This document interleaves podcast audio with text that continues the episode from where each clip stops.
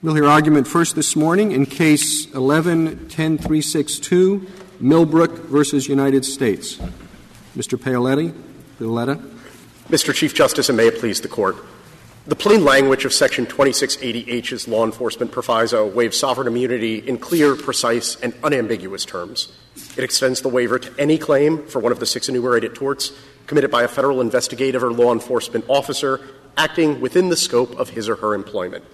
And it defines investigative or law enforcement officer as any officer of the United States who is, quote, empowered by law, unquote, to carry out searches, seizures, or arrests. Would that include, say, a meat, a meat inspector? There's a wide range of federal employees that have arrest or search or seizure. Well, the proviso doesn't say any employee of the United States who is authorized to carry out a search, seizure, or arrest. It used the term any officer of the United States. And I believe that the term officer carries some water here. If we look at uh, a spectrum of individuals who have powers, for example, to carry out searches, we can envision, on the one hand, very traditional core law enforcement officers. Let's take a D E A officer who can carry out arrests, do searches and seizures, is authorized to use force. At the other end of the spectrum, we have something like a meat inspector or an OSHA inspector who may have a limited ability to carry out searches, but these are searches that are in really a law enforcement capacity, uh, uh, uh, uh, an administrative capacity, as opposed to a core law enforcement capacity. So the government raises the argument, and we think it's a plausible interpretation, that by using the term officer rather than any employee of the United States, that there was some limiting factor imported into the statute there by the statute's plain language. And I would trust uh, my colleague from the Solicitor General's office to map the boundaries of that. Uh, I would say that in any case, a correctional officer, who are the individuals who are involved here in committing the complained of acts, certainly falls much closer to core law enforcement on that spectrum than to the administrative side. As a general matter, first in the states and then in the federal government, is a correctional officer, prison guard, usually deemed to be a peace officer, you know? Uh, the — yes. In many states that use the term peace officer, in the statutes defining a peace officer for things, for example, authorizing the use of force or authorizing uh, the carriage of weapons, uh, many states — it's not uniform, but many states include correctional officers within that ambit. The federal government typically does not use the term peace officer in its statutes. But if you look at federal statutes that use the term law enforcement officer, which is the very term that's used in subsection H, many, many of those other statutory schemes expressly include correctional officers. So, for example, for purposes of civil service pay, for purposes of death benefits, of retirement benefits. Well, that doesn't prove that they're so officers. Forth. I mean, that, that's not the test for officer, how much you're paid. The test is whether you exercise significant authority under the laws of the United States. That's a pretty fuzzy uh, line, but I'm not sure that that a prison guard exercises significant authority under the laws of the United States. Oh, I, I would think in the context of the prison, uh, it's hard to imagine how a prison guard could exercise any more authority than they do. In addition to their correctional function, prison correctional officers are essentially the police force for the prison. They are charged with maintaining order, and they're charged with enforcing the laws of the United States within the confines of the prison, and indeed, in some specified cases, outside the prison walls. For example, they're explicitly authorized under Section thirty fifty of uh, Title eighteen of the U S Code, not just to carry out uh, arrests in prison for violations of the federal law, both by visitors and by prisoners, but to carry out arrests outside the prison walls to prevent prisoner escapes or to prevent assaults on other law enforcement officers. So there's quite expressly an arrest authority granted to correctional officers. In addition, they have the power to search uh, for contraband, both in the context of visitors to prison and the uh, prisoners themselves. Counsel, you've argued something slightly different than I took from your briefs.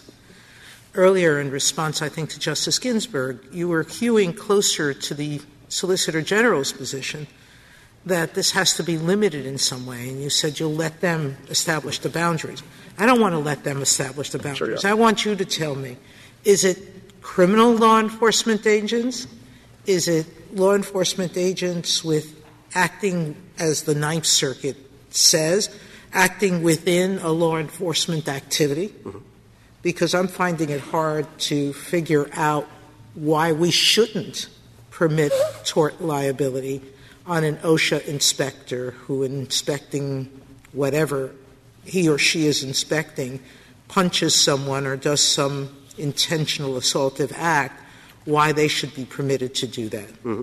well, um, me... assuming it falls within the definition of a law enforcement activity. Justice Sotomayor, let, let me begin answering that question by making a distinction, which I think is an important distinction here, between the definition of status and the definition of the conduct that's implied here, because I think this is a crucial difference between the amicus's argument on one hand and the Solicitor General's office uh, on the other hand.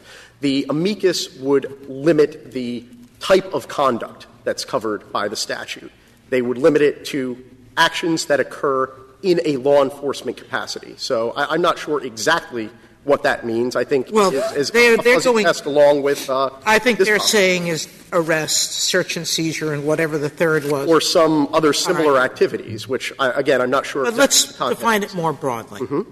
Let's assume I was willing to define it to include all of the activities that a law enforcement agent would engage in, including protective services, security services, like your officers. Yes, let's assume that we defined it more broadly. What's the problem with their position? The problem with their position is um, with, with amicus. And position? Yes, with amicus's or the government's, meaning instead of limiting it to criminal activity, mm-hmm. limited to law enforcement activities broadly defined. The problem with amicus's uh, requirement is it has no textual basis in the statute. The statute very precisely. Well, I'll, I'll give you. I'll give you a textual basis. Why is it, if all the statute is concerned about is the status of being a law enforcement investigative or law enforcement officer, why is it that the exception it makes does does not eliminate the exemption for libel, slander, misrepresentation, deceit, or interference with contract rights? There, there is accepted from the provisions of the Tort Claims Act any claim arising out of assault, battery, false imprisonment, false arrest, malicious prosecution, abuse of process, libel, slander, misrepresentation, deceit, or interference with contract rights. However, for, for purposes of this exemption from the exemption, exception from the exemption, they leave out the latter part. Why do they only put in the others? I think the reason they only put in the others is that those are the kind of torts that would be conducted in the course of uh, conducting a uh, What's the words? investigative or law enforcement activity. Well, Your Honor, I the others would not would not occur. I, I think that that is a limiting factor that is not just implicit but explicit in the statutory text. Yes, but it's a limiting factor that, that shows, that displays an intent to limit the uh, the activities of investigative or law enforcement officers to those activities conducted in the course of investigating or enforcing the law. Well, the fact that Congress was so explicit about categorizing precisely the kind of torts that are covered here, that sort of content, and the fact that Congress was so precise about cross-referencing Section thirteen forty-six B, which incorporates the scope of employment uh, requirement, suggests to me that when Congress wanted to confine the capacity in which the acts occurred, it could do so, and it in fact did do so. Why, why, would it, why would it leave out those other ones? That's what I'm asking you. Mm-hmm. What possible reason is there to leave out libel, slander, misrepresentation, deceit, or interference with contract rights? That was a policy judgment that Congress made, that it was okay, not I, I didn't mm-hmm. deny that it's the judgment. What reason could there be for that judgment?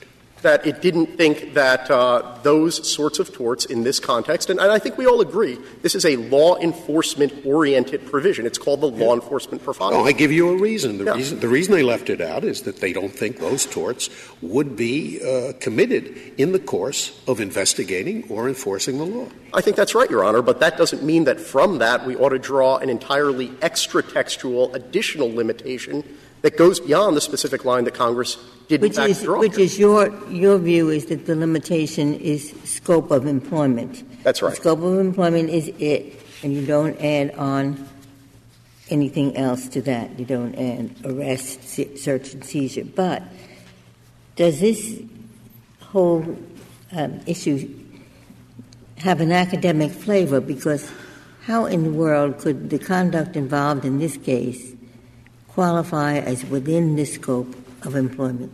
First of all, Your Honor, uh, I think that the question of scope of employment was something that was conceded below. It was never litigated. It was never briefed before the respondent's brief. And from my reading of the question presented as this Court formulated it, it was excluded from the question presented. So I don't think this Court needs to address it, and it's more properly addressed on remand if it's important. But here, I think that there is an argument that this within the scope of employment. And if you look at cases, for example, the Mary M. case out of the California Supreme Court, there the California Supreme Court held that a sexual assault by a law enforcement officer uh, of an individual who was subject to that officer's authority could be held to be within the scope of employment because an officer is vested with authority and it is reasonably foreseeable that that authority can sometimes be abused if it happens when the officer is in uniform, on job hours, dealing with someone who that individual is authorized to use appropriate force against. And even in Pennsylvania, you see cases where people do outrageous things, like a private detective shooting a picketing protester, where the Pennsylvania courts have held that that's within the scope of employment. It's a complicated issue. It's an issue of state law, and it'll be different in every state, which is why I'd suggest it's more appropriate for this to be handled on remand rather than have uh, a ruling by this Court on a narrow issue of Pennsylvania state law. But I think it's hardly implausible that Pennsylvania uh, courts would find this within the scope of employment. Your Honor, if, if there's no further questions, I'll reserve the remainder of my time. Thank you, counsel.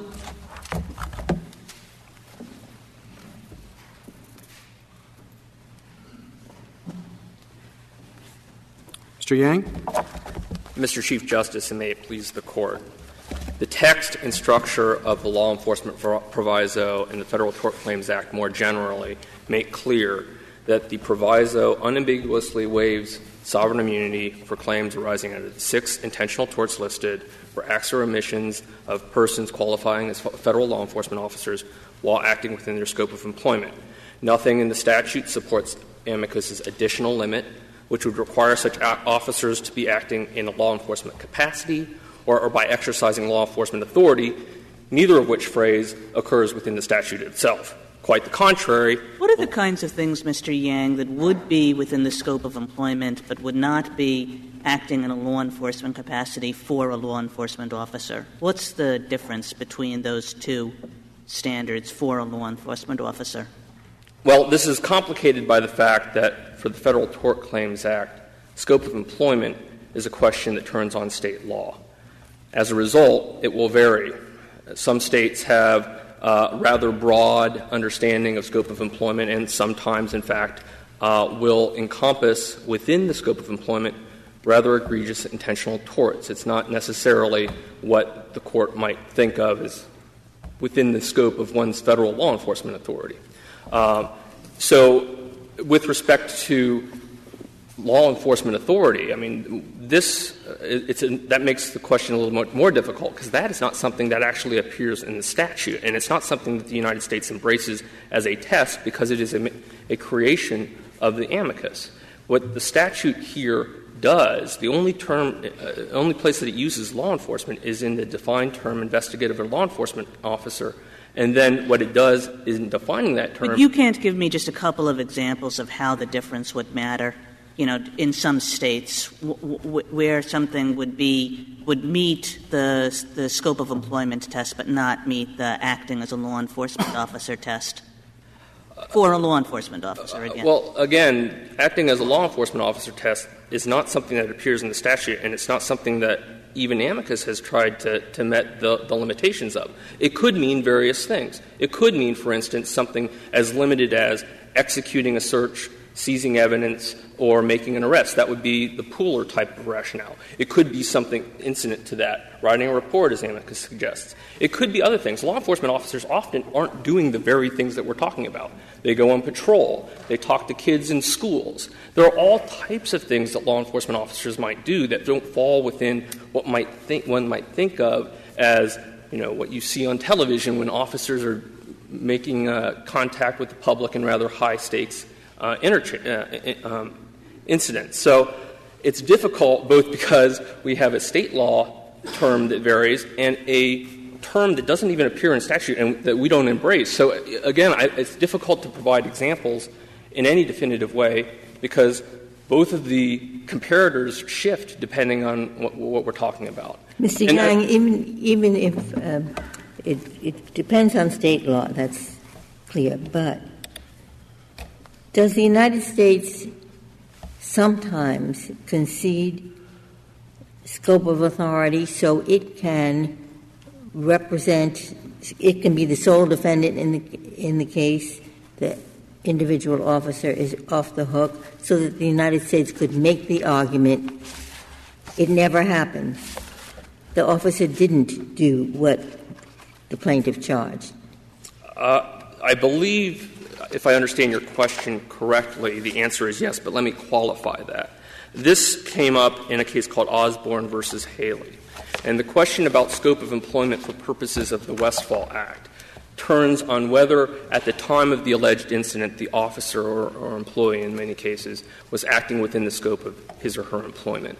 Now, when the United States investigates, this is authority that's delegated to the Attorney General, which is in turn redelegated to the U S Attorney's offices, investigates the relevant circumstances and determines that the allegations are just false, not correct at all. In fact, it never happened.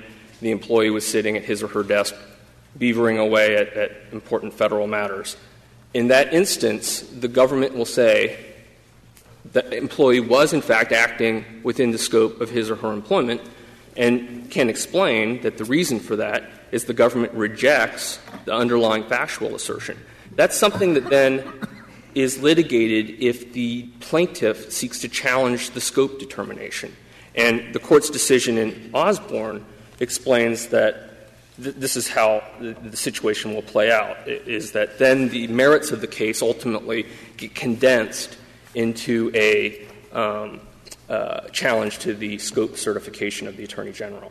So, no, we don't simply say they were within scope for no reason. We determine whether they were within scope by evaluating the circumstances at issue, and if the, circumst- the alleged circumstances did not occur and the employee was acting within scope properly, Uh, we will certify that the employee was acting within the scope. Could you go back and tell me, yet again, you give a limiting principle, but I'm not sure how it applies. You seem to be saying, and do you agree with your, with the petitioner, that law enforcement officer includes correction officers? It does. And why?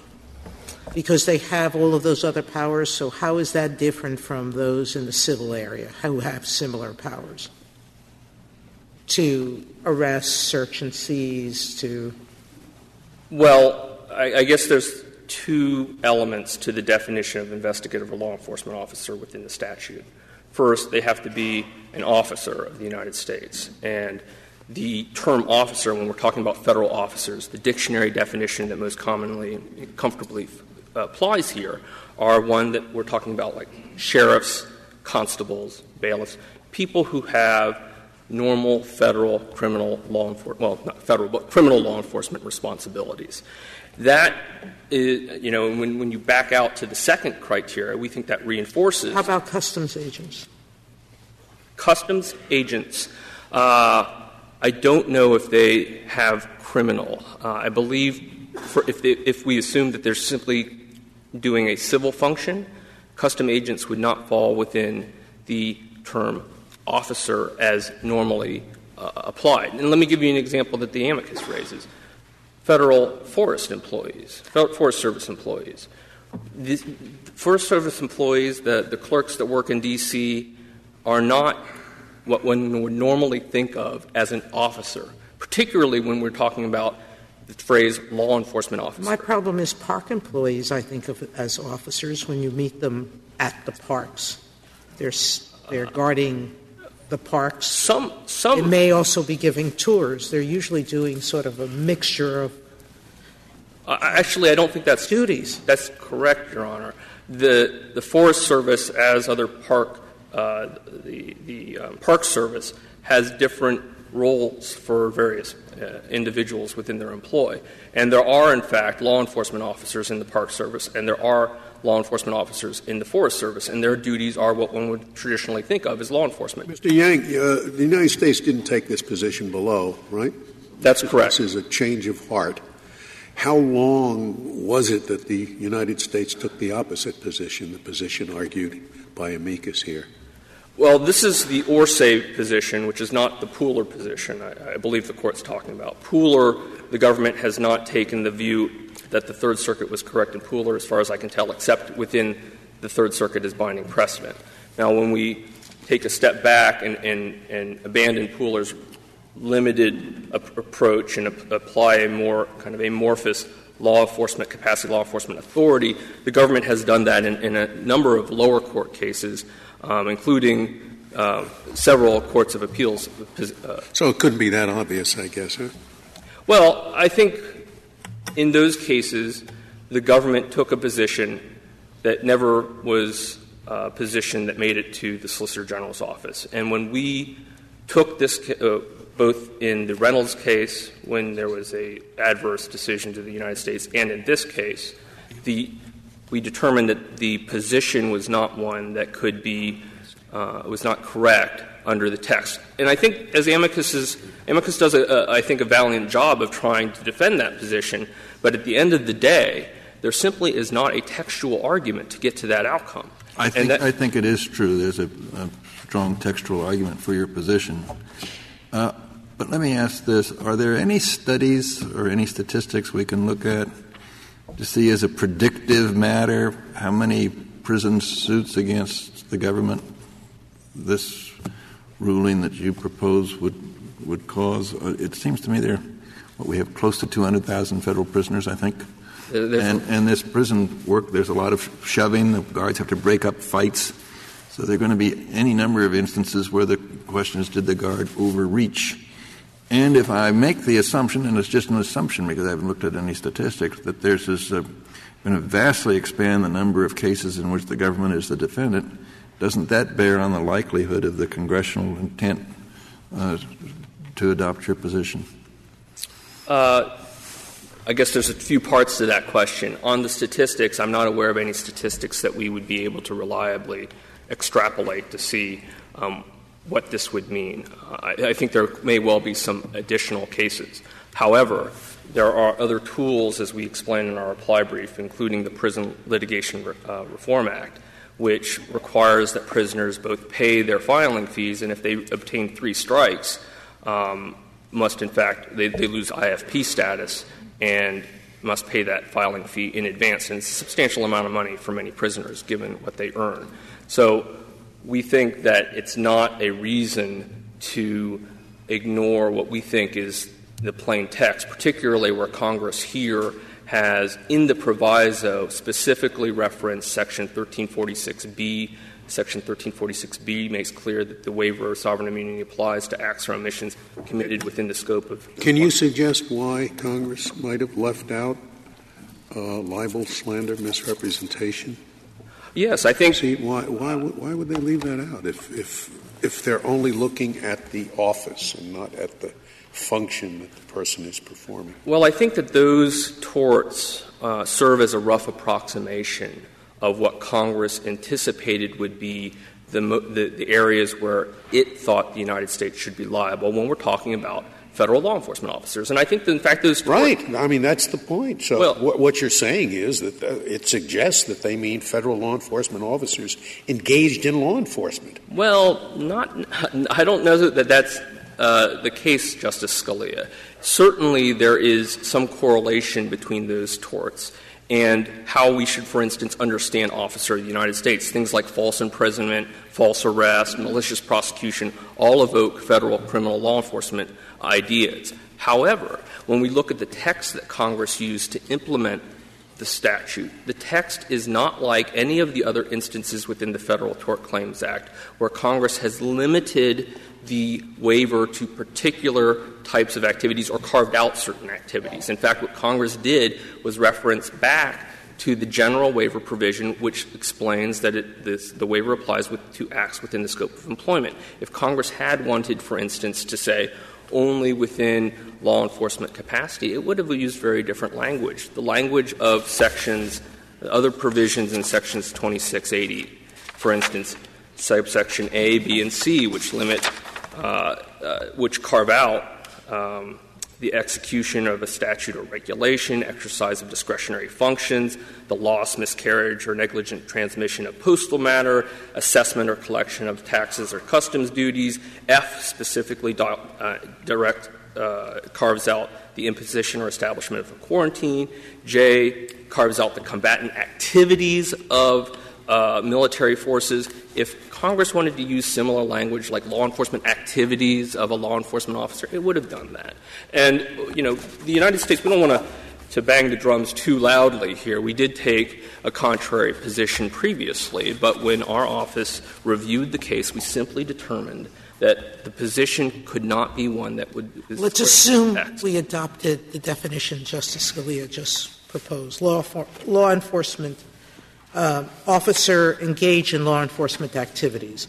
Would correction officers be engaged in law enforcement activities? Well, yes, it's maybe, hard. maybe, yes, maybe no. What we're talking about is an undefined term, and a t- term that's not even, does not even appear in the statute. Well, you can look at it both ways. Are correction officers as officers who are protecting or securing prisoners, are they acting in a law enforcement capacity in your — forget about what act, what tort they commit, but do they function?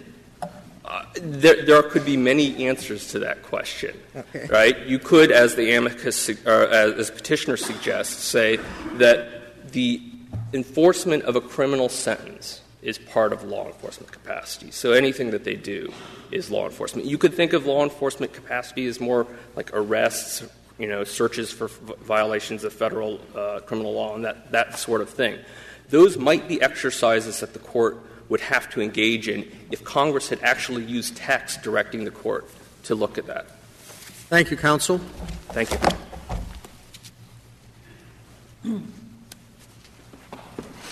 Mister Buchholz. Mister Chief Justice, and may it please the court, I hope to convince the Court of two things today. First is about our reading of the law enforcement proviso as limited to conduct of investigative or law enforcement officers acting as such. The first is that that reading is textually plausible. It is a reasonable reading of what Congress enacted in light of the structure of the statute and in light of ordinary English. May I ask, in, in light of your opening statement, are you th- then abandoning your position that it, it must be either arrest, search, or seizure? It, you have used the Ninth Circuit formula. Well, it, Justice Ginsburg, it's not really clear how different the Ninth Circuit and the Third Circuit are from each other, because there haven't been cases that have arisen that have really tested the proposition that the Third Circuit meant only, literally only, the execution of a search, uh, the seizure of evidence, or the making of an arrest, and, and that would exclude conduct very closely incident to one of those things. Those cases just haven't arisen. So that the courts have used different formulations. They appear to mean slightly different things by them. But I wouldn't want to exaggerate the differences between the Third Circuit and the Ninth Circuit. Both uh, are trying to capture what Congress was getting at here, which was the law enforcement proviso was about law enforcement activity. It was about covering the United States under the F T C A for abuses of law enforcement authority like had occurred in Collinsville, which was the national scandal that prompted the enactment of the proviso. So it, I think the answer to, your, to your, Justice Ginsburg, to your question is um, we think that if you take the Third Circuit's language in Pooler, which of course is not this case, but if you take the Pooler language literally and you say that the only conduct covered is conduct in the course of — that's language the Court used a few times in Pooler — in the course of a search, an arrest, or a seizure of evidence, that's problematic because it's clear that Congress was trying to cover abuses of law enforcement authority, including malicious prosecution and abusive process, which we know because Congress included those torts in the exception to the exception. And if you had a situation where an officer conducted a search and then wrote a false report about the search that he had conducted, the, the writing of the report wouldn't literally be in the course of the search. And so if you take those, those words in Pooler literally, that would be excluded. That can't be right. So to that extent, we agree with the Ninth Circuit position rather than the Third Circuit position. But again, I'm not really sure that I'm that it's fair to attribute that extreme position to the Third Circuit. Mister Buchholz, the, the statute itself has a kind of conduct-based limitation in it. It says law enforcement officers acting within the scope of their employment. So I guess my question is, given that there is that conduct-based limitation in the statute, why one would substitute for it law enforcement officers acting as law enforcement officers? Why wouldn't one use just the conduct-based limitation that's already there? Well, Justice Kagan, I don't think it's a substitution. I think it's it's, it's an addition, if it's anything. But um, but really the reason is that under ordinary English usage, when there's a reference to somebody um, by defined by their status, it's fair to assume that the reference to the person defined by their status is really just intended to cover things they do in that relevant status and not things they do in some other capacity. What we're asking the Court to do here is exactly what the Court did in Lane against Pena. In Lane against Pena, the statute at issue was the Rehabilitation Act. It waived sovereign immunity and provided a, a damages remedy against federal providers of funding. The Department of Transportation clearly was a federal provider of funding. It gave out all sorts of funding to all sorts of recipients. But that's not what the case was about. The case was about the Merchant Marine Academy and somebody who was dismissed from it.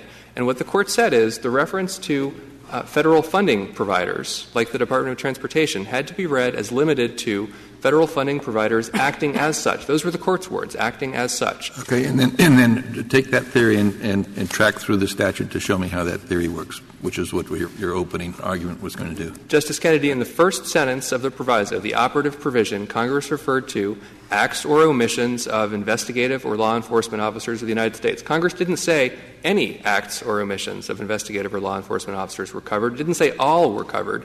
It just said acts or omissions of law enforcement officers, in the same way that the statute at issue in Lane referred to conduct of a federal funding provider. And so what this Court should do, we submit, is construe acts or omissions of investigative or law enforcement officers of the United States as limited to acts or omissions of those defined, uh, that defined class of persons in their relevant capacity when they're acting as law enforcement officers. But, it, but again, it's not just any acts of law enforcement officers. It's acts of law enforcement officers acting within the scope of their authority. And now you're saying acting as a law enforcement officer. I mean, one question I suppose I have, which is the same question as I gave to Mister Yang, is what's the difference between those two things? And I guess the second question is, why would we substitute one phrase about how they have to be acting for the phrase that Congress actually used? Well, Congress didn't in the proviso, Justice Kagan. Congress did not actually use the phrase scope of employment. It did not actually incorporate scope of employment uh, as a limitation explicitly in the proviso. It, it, it incorporated thirteen forty-six B, which contains the scope requirement. But the proviso, in the proviso, Congress did not actually speak in terms of scope of employment as the operative limitation. So I don't think we'd be substituting uh, the acting as such limitation for anything that actually appears in the proviso. Is it a limitation? Is scope a limitation? I thought and that, we, that you didn't question that, that scope is a limitation on the conduct that's covered, right? Uh, Justice Ginsburg, we certainly agree that, that, that the conduct covered has to be within the scope of the federal officer's employment. The, the only point I was trying to make a moment ago in response to Justice Kagan is that requirement exists in thirteen forty-six, not in the proviso by its terms. We certainly agree with that, and as we've argued in our brief, we think that one way the Court could affirm the judgment below is to hold that the officers uh, here were not acting within the scope of their employment, taking the allegations as true as they have to be at this stage of the case. But to return to Justice Kagan, to, to your question about why Congress would have wanted to uh, the Court to, to interpret acts or omissions of law enforcement officers as acting as such, it's because, in part, the answer is because scope turns on state law. And so Congress doesn't know when it enacts the proviso what's going to be covered if the only limitation is scope, because that turns on fifty different states' laws. And, and I think that it's fair to say that there are actual meaningful differences between different states' laws as to scope, as we as we point out in our brief. But the other part of the answer is this, is the, the second part of this Court's analysis in Lane against Pena, which is it was, it's entirely possible literally to read the Rehabilitation Act in Lane. And, and I would grant that it's possible literally to read the words in the proviso as covering everything that a defined uh, law enforcement officer does within the scope of employment.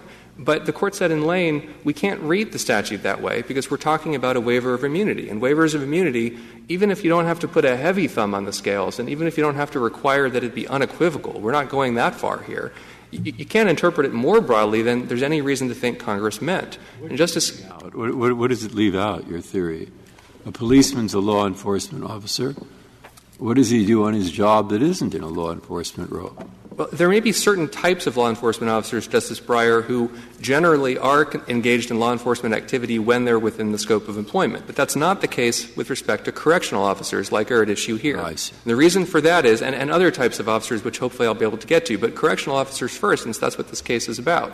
eighteen U S C thirty fifty is what makes correctional officers fall within the second sentence of the proviso, the definition that Congress provided of investigative or law enforcement officers. It's what gives them the authority. So you, your idea here is a, a, a park policeman uh, who is engaged in law enforcement some of the time but engaged in giving tours the rest of the time. You're saying what you would do is say when he's engaged in the law enforcement he's covered but not when he's engaged in the tour. That's right, because he meets the status-based definition that Congress provided. But there's no reason to think Congress intended that he be covered when he's not engaged in law enforcement Sorry, activity. What, what is it about a corrections officer, other than the act that was committed here, which was an alleged sexual act, which nobody could, except by some definition of state law, think that that ever happens naturally in the course. But that's an intentional assault. The very definition of the crimes that are covered assumes that it's not an act that's licensed. So why isn't the correction officer acting in a law enforcement capacity when he's restraining people and securing them? Because the correctional officer essentially has two capacities. eighteen U S C thirty fifty, which is the only source of law that anyone has pointed to to make correctional officers fall within the definition of law enforcement officers in the first place. It has nothing to do with correctional officers' daily interaction with already incarcerated prisoners. It authorizes correctional officers to arrest escaped inmates and to arrest visitors to prisons. It has no application to their daily interaction with prisoners. What about the shakedown that occurred here? And I, it's not uncommon. The, the, your definition includes three things: it, arrest, search, seizure. And correctional officers do engage in searches of cells for contraband, and they do engage in seizures. Those are not — it isn't like arrest, which you point out. The arrest is unusual. It's an escapee or a visitor. But that's not true of search and seizure. Justice Ginsburg, correctional officers do search prisoners' cells on a routine basis as part of their duty to maintain order and security within the prisons. That responsibility comes not from eighteen U S C thirty fifty, but from eighteen U S C four thousand one and following, which is an entirely different set of legal authorities that has to do with the Attorney General's management of the Bureau of Prisons under his supervision, and correctional officers, and, and twenty-eight C F R Part five fifty-two, which is where the correctional officers get their authority from to search prisoners' cells, et cetera. We think that when, when correctional officers are engaged in that kind of activity, they're acting in a security capacity to maintain order and security within the prison. They're not acting in their very narrow law enforcement capacity conferred by eighteen U S C thirty fifty. Well, what happens, in the, what happens in the police precinct when police officers are holding pretrial detainees? Are they acting as police officers or as security people? Or even when a prisoner comes back to court for a court appearance, and there are U S Marshals who guard them rather than correction officers. What are they serving as, in your mind? Well, I, as I said before, Justice Sotomayor, I think there are certain types of law enforcement officers who generally, when they're acting within the scope of employment, are engaged in law enforcement activity. And Deputy U S Marshals would probably fall within that. But the, the, the, the important point about this case is it doesn't, Justice Ginsburg, involve an allegation about a search. So whatever the Court might think the right way to look at correctional officers when they're engaged in searches might be, this case isn't about a search. Why, why isn't this uh, — why isn't what the prison guard does uh, law enforcement? I mean, the law says these people are going to be locked up, and he's enforcing that.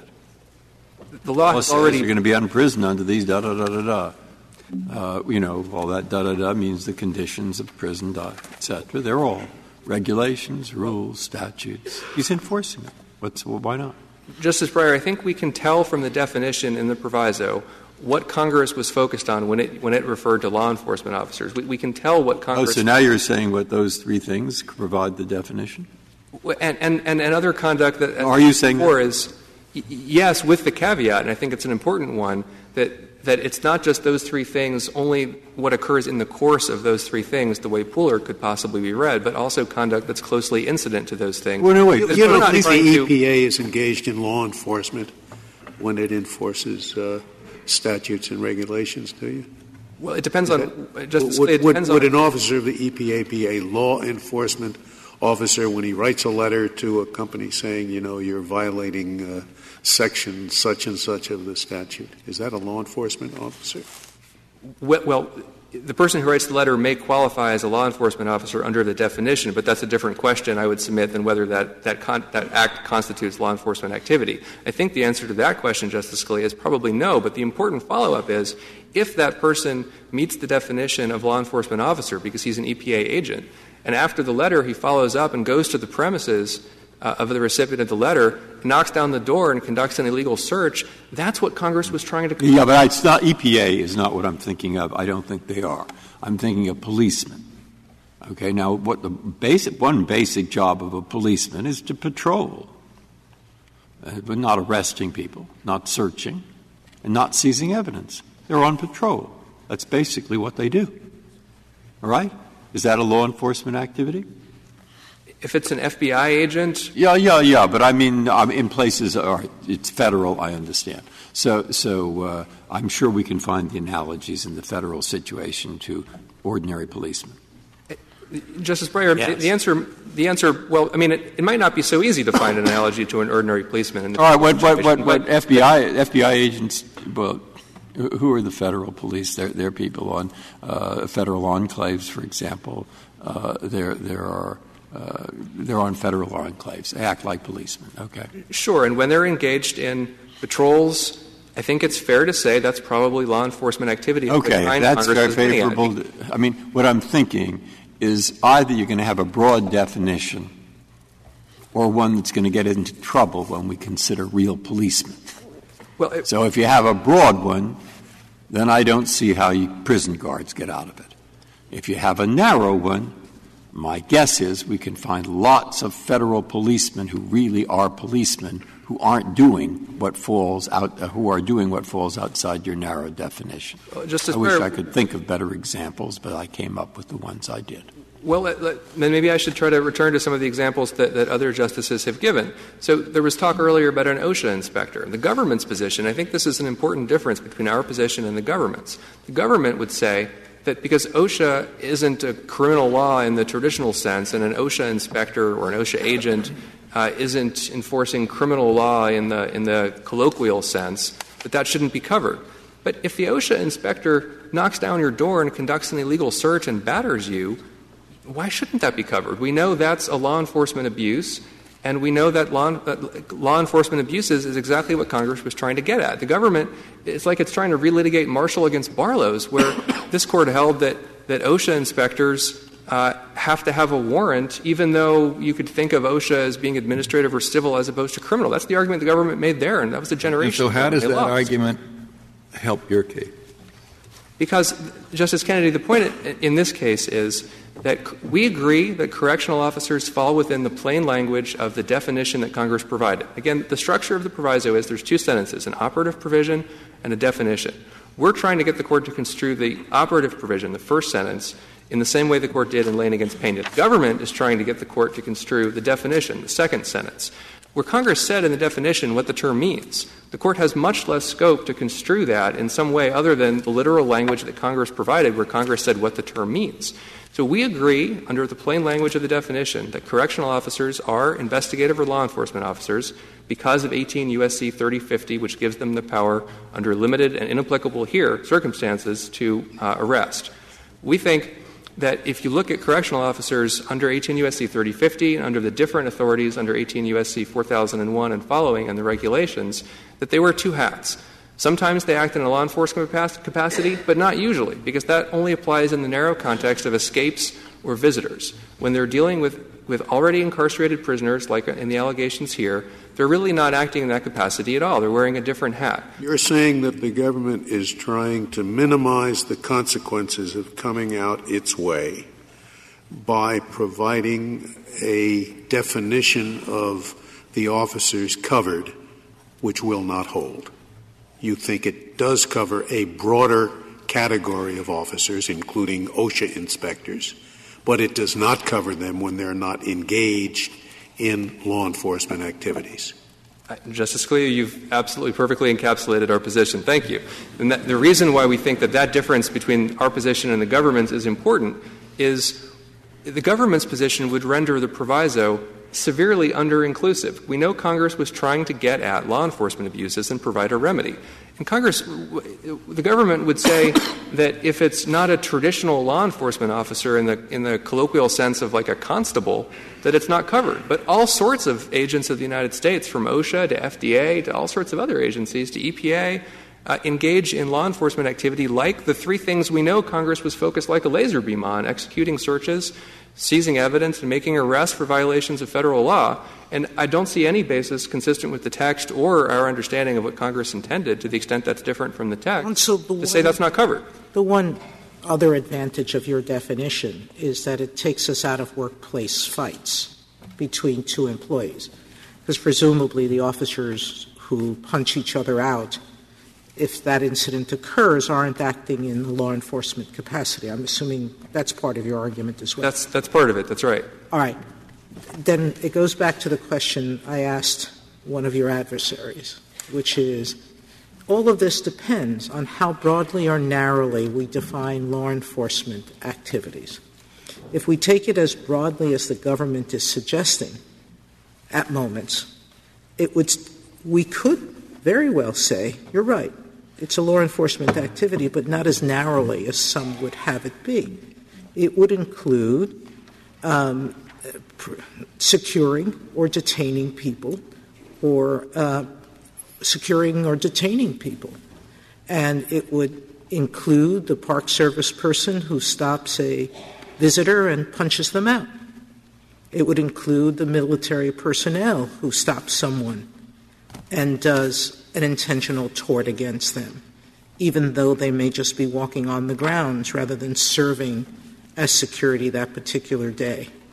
So the point is, why should we give it the narrow reading you're giving and not the broader reading the government seems to be suggesting?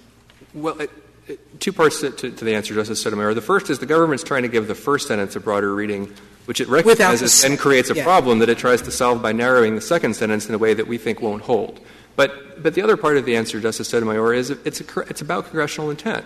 Justice Kennedy asked earlier about whether the government's interpretation or petitioner's interpretation would unleash a flood of suits by prisoners, and whether it's fair to think that Congress would have intended that. If you look at the legislative history of the proviso, there is absolutely no indication that anyone in Congress contemplated that the, the proviso would or, or could or should apply in the prison situation. All Congress was focused on was providing a remedy for the kinds of raids that had occurred in Collinsville. And so I, I think when somebody has two hats, like a prison guard has, because, there, again, there's two different sources of legal authority that they're exercising, eighteen U S C thirty fifty versus four thousand one, or a military policeman who has two hats. And the, the cases like Holian um, that we describe in our briefs, where the government made the argument that where a military policeman is engaged in a, in a military function, not a law enforcement function, that they're not covered. We think where, where somebody who meets the definition that Congress provided of investigative or law enforcement officer has two distinct hats, two distinct capacities. When they're not acting in the law enforcement one, they're not covered. There's no reason to think Congress intended that military police or bureau or prison guards be covered when they're maintaining order on a military base or within a prison. That's not what Congress was trying to get at. And we think, again, that a severe disadvantage of the government's position, they're trying to solve, in a sense, they're trying to solve the same problem that we are with our acting as such interpretation. But they're trying to solve it through the wrong part of the statute, and in a way that, that in a way, ends up with the worst of both worlds. You end up with broader coverage of the, the, the, the kind of conduct that's covered, broader than there's any reason to think Congress intended, conduct that doesn't involve law enforcement activity at all, but a narrower class of people whose conduct is covered. Where that excludes people like OSHA inspectors, F D A agents, E P A agents, and in the rare circumstance where the Forest Service employee is acting as a law enforcement officer rather than as a botanist or a, an entomologist or something like that, w- we think Congress intended to cover them. We know from the definition that there were three exercises of law enforcement authority that Congress was focused like a laser beam on: executing searches, seizing evidence, and making arrests. Where somebody meets the definition of a law enforcement officer and they're doing one of those three things, there's no basis not to say that they're covered. So we think it's better to interpret the first sentence of the proviso the same way the Court did in Lane against Pena, as limited to acts or omissions of investigative or law enforcement officers acting as such, and keep the definition that Congress provided the way Congress provided it. Then scope becomes kind of surplusage. Well, not surplusage necessarily, Justice Ginsburg, in that because it varies among states, there could be states where uh, scope is narrower or broader, and there could always be situations where state law is such that the easiest way to resolve a case is under scope and not under uh, the concept of acting as the law enforcement officer. It has to be a, a law enforcement function. Give, give me an example of a case where, where scope would also be relevant, would also be applicable. If you if there is a law enforcement function, then it fits. So what does scope add? Well, if an officer is executing a search, but he's doing so uh, because of a personal vendetta against the person whose premises he's searching, and he's he's not act, and under, under whatever the state that uh, state's law that's applicable, uh, if there's a relatively narrow conception of scope, so that you have to be trying to serve your employer, which is the traditional rule, and not just sort of on the job in a loose sense, which is what the D C rule has come to be. Um, an officer who is engaged in a search or who making making an arrest for a completely inappropriate reason, not trying to serve the employer, uh, not in any way that's authorized by the employer, might not be within scope, but might be engaged in one of the three law enforcement activities that Congress specified. I mean, that sounds like an unusual pr- case, but a, pr- a prisoner is supposed to be back in his cell block at six in the evening. He isn't. He's on the recreation yard. He's somewhat recalcitrant, and two guards carry him back to the cell block. Is that an arrest? No, Justice Kennedy. It's not an arrest for, among other reasons, the reason that prison guards don't have any legal authority to make an arrest in that circumstance. The prisoner has already been arrested. That's how he got to jail in the first place. Well, he's violating prison, prison regulations. Yes, and, and twenty-eight, twenty-eight C F R Part five fifty-two sets out the authorities that prison guards have to enforce prison regulations to maintain security and order within the prison, like in that circumstance. And that's not making an arrest. The, the prison guards have the authority to use force. That's not a law enforcement function as contemplated by the statute, in your view. That's correct, Justice Kennedy. That, that may involve the use of force, and, and I, you know, you could make an argument that, that when you pick somebody up, like in your hypothetical, that that's like an arrest at common law. But there's no reason to think Congress was getting at that, was trying to cover that in the proviso, where somebody has two different distinct capacities as a matter of law, the way Bureau of Prisons guards do, and they're acting in the one and not the other. Then I think that's the simple answer. Is that What's the difference between the officer who punches the prisoner to get him on the ground and pick him up? Um, would it apply to the officer who files an arrest complaint against the prisoner and not to the security officer who just merely carries him back to his cell? So, just, Justice Sotomayor, the hypothetical is the does some physical injury that's substantial. So the intentional assault gets treated as an exception to this only when the security officer actually files an arrest complaint? So, or would it at all in that? Are, are you talking about a Bureau of Prison guard filing yes. the arrest complaint? Well, I think one thing to point out is the government informs the Court in, in its reply brief that in a situation where there's been a, a violation of prison rules that may also be a violation of federal law, that may also be a crime, such that, you know, in ordinary English usage you could refer to the prison guard as conducting an investigation for violation of a federal crime. What happens is the B O P guards don't do that themselves. They call in the F B I. That's what the government says in its reply brief. So I, I think that itself is an indication of the distinction between prison guards, who are law enforcement officers as Congress has defined the term, but who are not traditional law enforcement officers as the government seeks to define the, to redefine the term, uh, and in that capacity are not acting as law enforcement officers. M- Mister Buckles, I'm, I'm sure you've done this already, so I apologize, but could you just state Uh, your definition of what it means to be acting as a law enforcement officer? What activities other than the three listed get included? Well, Justice Kagan, it's hard to give a, a, a simple, comprehensive answer that applies to all different types of law enforcement officers. Let me start by saying that the, the three things that have to be included are the three things Congress specified, and that's one of the problems with the government's definition is it reads out cases involving those three activities. Involving in the government's view the wrong type of officer. But you don't want to limit it to those. So what else cuts in the mix? How, right. how would you define it generally? So in in a case that involves one of those three things, but also something else that's incident to or related to, those three things, we think it would probably be artificial. I mean, you can imagine all sorts of hypos, but, we, but it might well be artificial to separate the writing over the re- of the report about the arrest from the arrest itself. And so conduct incident to one of those three specified activities we think is probably covered. Um, we also think that maybe when you're talking about uh, an, a, a type of law enforcement officer like an F B I agent who is wearing his law enforcement hat all the time and doesn't have a second distinct capacity as a matter of law like a military policeman or a correctional officer, that maybe a broader definition is appropriate and that maybe the F B I agent who is in maybe I mean yes or no or when or well I mean Justice, Justice Kagan, in, in fairness, this case doesn't doesn't present that question because it doesn't involve any law enforcement activity at all. But if we're going to all. adopt your definition, we have to under, have some understanding of where it's taking us. Of, of course, of course, and where I think it would be taking the court is that, as always, there could be hard cases that could arise that the lower courts would have to grapple with. But I think the, the important concept is that where somebody has two hats, a law enforcement capacity and some other capacity, then it's easy to draw that line in, in, in concept. Again, there could be hard cases, but, but as a concept, it's easy to draw that line. Where somebody doesn't have two hats, they only have one hat, like an F B I agent, and they're on the job and they're engaged in what normal people would think of as law enforcement activity, m- maybe that's covered. I, I don't really have a, have a problem with that. Um, I think I think that's probably consistent with what, what Congress was getting at, and maybe the way to think about it is Congress defined law enforcement officer with reference to the three specified kinds of, of exercises of law enforcement authority. But when the F B I agent is interviewing a, a witness or a potential suspect but hasn't yet gotten to the point of arresting the person or conducting a search, you could think of that as preliminary to an exercise of one of the three specified authorities because, after all, that's what the F B I agent has the authority to do. It's what his job entails.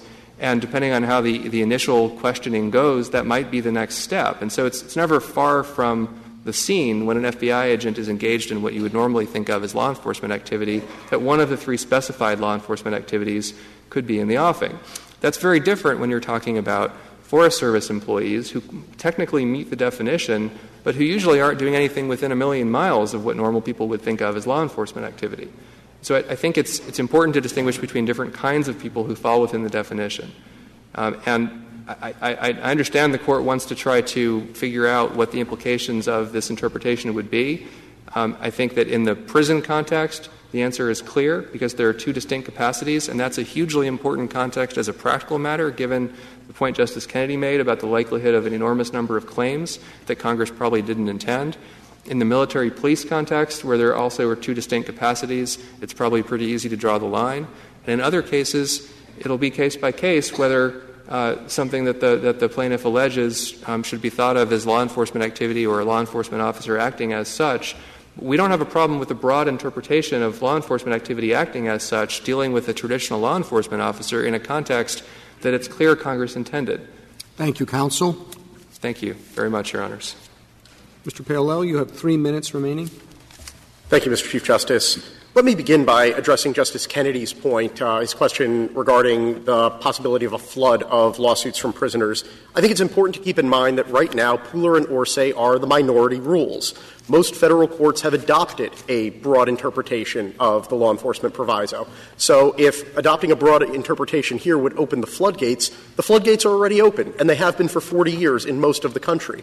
And we haven't seen a flood of F T C A suits uh, brought by prisoners, especially since the past. Of the P L R A. Have they also adopted the government's view of what counts as an officer, or have they not? I, I don't think that the issue has really been litigated in the federal courts. It simply hasn't come up. Um, and I think that that's an indication that it's uh, it's a workable test. It's it's not something that, that there are many, many cases, the vast majority of cases involve uh, individuals who will be, by any reasonable definition, core law enforcement officers. As far as I'm aware, every federal court to address the issue has defined correctional officers as law enforcement officers, um, you know, as officers, as that term is used. So I think that these things are really ultimately non-controversial. You, you support the government's position on, on who's an officer, right? So it wouldn't include E P A. Is that it? I, I think that the word officer carries some water in this statute, and it means something other than employee. Is that a yes or a no? Yes. Justice Scalia, let me return to your earlier point about inferring congressional intent from, for example, the list of enumerated torts. And uh, I think it's important to keep in mind that the best evidence of Congress's intent is the text of the statute. And the fundamental problem with amicus's position is that he very ably uses tools for construing ambiguous statutes to construe a statute that, at its core, is not ambiguous. Uh, it's precise and it's definite. Now, the coverage that's created by the literal words of the statute may be debatable as a policy matter. Maybe it makes sense to include correctional officers. Maybe it doesn't. But it's not absurd. And this Court's rule is when you're construing a non-ambiguous statute, Congress gets to draw that policy line, not the Court, as long as the result is not absurd. And uh, we would argue that Congress drew that policy line here. It very specifically provided that any claim based on enumerated tort by a federal law enforcement officer acting within the scope of his or her employment uh, is where it drew that line. That's what the statute literally says. There is no argument about that. And I think that all of the results, uh, the, the parade of horribles that amicus has raised, again, may be debatable as a policy matter, but not one of them is an absurd exercise of Congress's responsibility. And as a result, we would urge the Court to reverse. Thank you, counsel. Mister Buchholz, this Court appointed you as an amicus curiae to brief and argue the case in support of the judgment below, and you have ably discharged that responsibility, for which the Court is grateful. Thank you. The case is submitted.